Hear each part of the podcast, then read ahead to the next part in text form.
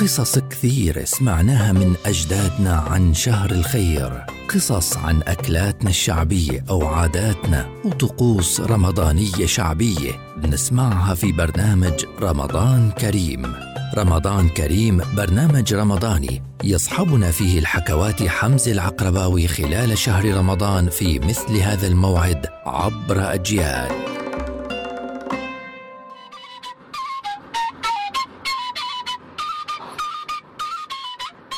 رمضان كريم.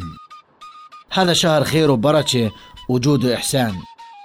وبهذا الشهر بتكثر الأعطيات والناس بتكون تفكر ببعضها. هيك الأصل طبعا. كان من جميل عادات رمضان عادة تبادل الزبادي.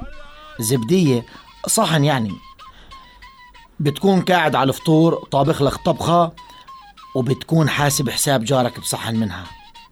بتروح الزبدية مليانة وبترجع مليانة. وإذا جارك مش طابخ بخلي الزبدية عنده ليوم ثاني عشان عيب ترجع فاضية. الناس كانت تتشارك الإفطار وتتبادل الأكل والكل بخير.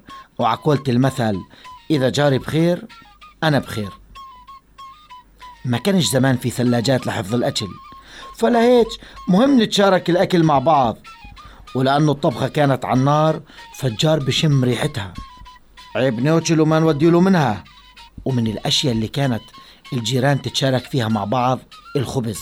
قبل الفطور كون الستات يخبزن فبتكون ريحة الخبز فايحة في الحارة والصايم بيشتهي أي إشي. ولأنه الجار بشوف دخنة الطابون أو الفرن تاع الحطب وبشم الريحة فبيشتهي. والعين بتشتهي قبل الثم أحيانا.